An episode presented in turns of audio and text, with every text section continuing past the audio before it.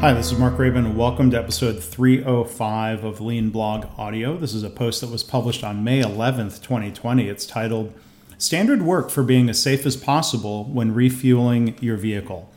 If you want to read the blog post or see uh, pictures or links to news articles, you can go to leanblog.org slash audio 305. It's possible that I could start traveling again for my healthcare consulting work next month or, or maybe in July. My colleagues at the firm Value Capture aren't sure yet how this is going to work out, but clients are sharing their current plans for starting to reopen. And, and this is going to be to a new normal, not going back to the old normal.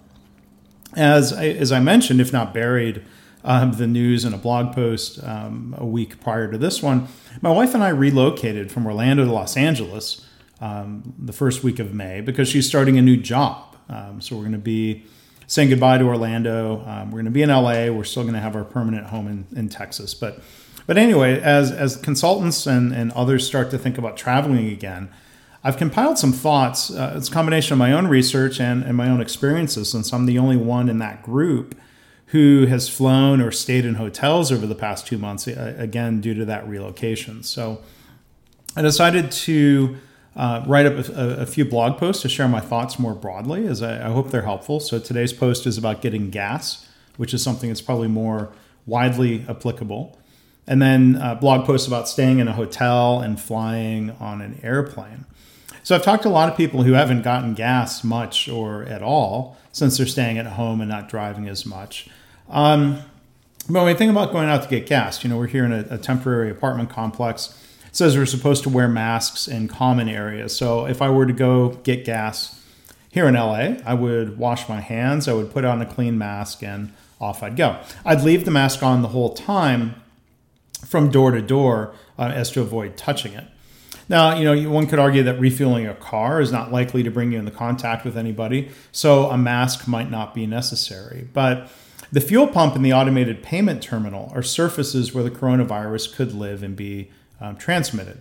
There's a quote from the Mercury News. Um, somebody says, you know, well before the coronavirus crisis, the handles of gas pumps were found to be the filthiest of any surface out there in a 2011 study by personal hygiene company Kimberly Clark. But, you know, so during the pandemic, I figure it's better to be cautious. We keep a roll of paper towels in the car. I've, I've said I've used um, said paper towel to push buttons on the fuel terminal, you know, entering your zip code. I, I wish that wasn't necessary. These days, I guess fraud prevention still matters. Um, I would use paper towels when pushing buttons or the screen to say if it's debit or credit, do you want a receipt, things like that. The screens and hard buttons work if you put the paper towel over your finger. You press, um, you know, through the paper towel. But if the gas station has paper towels as part of the window washing equipment, you could grab one of those. You know, I really wish it was possible to do contactless payment using um, Apple Pay and my phone. If it's possible somewhere, it's not common. Uh, you know, an Apple um, webpage says that Exxon and BP allow you to use Apple Pay through um, their the, the, gas station's app to pay that way. Um, I might have to uh, look for those stations as it says in that Apple forum, if you use Exxon or BP, they both have apps you can use. The Exxon app is part of a rewards program. You can use Apple Pay within the app. You scan the QR card on the pump and it activates the pump. So putting the credit card in and out of the terminal seems like it would create minimal risk. I mean, I do occasionally wipe my main credit card down with disinfecting cleaning spray when I'm home. I figure that can't hurt. Two paper towels together works well for grabbing the fuel nozzle and squeezing the pump. I mean, you could use disinfecting wipes, but I have less supply of those, so maybe it's overkill compared to just using a paper towel and creating a barrier. If I'm washing the windshield with their scrubber and whatever that mystery solution is, um, I'm also using the paper towel to grab that. So when done fueling, throw the paper towels away. And hopefully, uh, you know, it's uh, the type of trash can that you don't have to touch or push. You then have a choice, even if you've taken precautions with not touching anything, you could use hand sanitizer. You could wash your hands with soap and water. So if I had a mask on and I was concerned about conserving hand sanitizer, I would go inside the gas station and wash my hands in the bathroom with soap and water. During a relo road trip, if it was a really large gas station, I could walk into you know the large multi-person bathroom without touching a door. It was more like a uh, an airport bathroom um, in that way. If it was a smaller gas station with a single bathroom with a door, I'd wash my hands um, and then use a paper towel to open the door to get out. If the gas station seemed really crowded, or if I wasn't using, I wasn't wearing a mask, I would just use hand sanitizer and avoid um, the contact with people.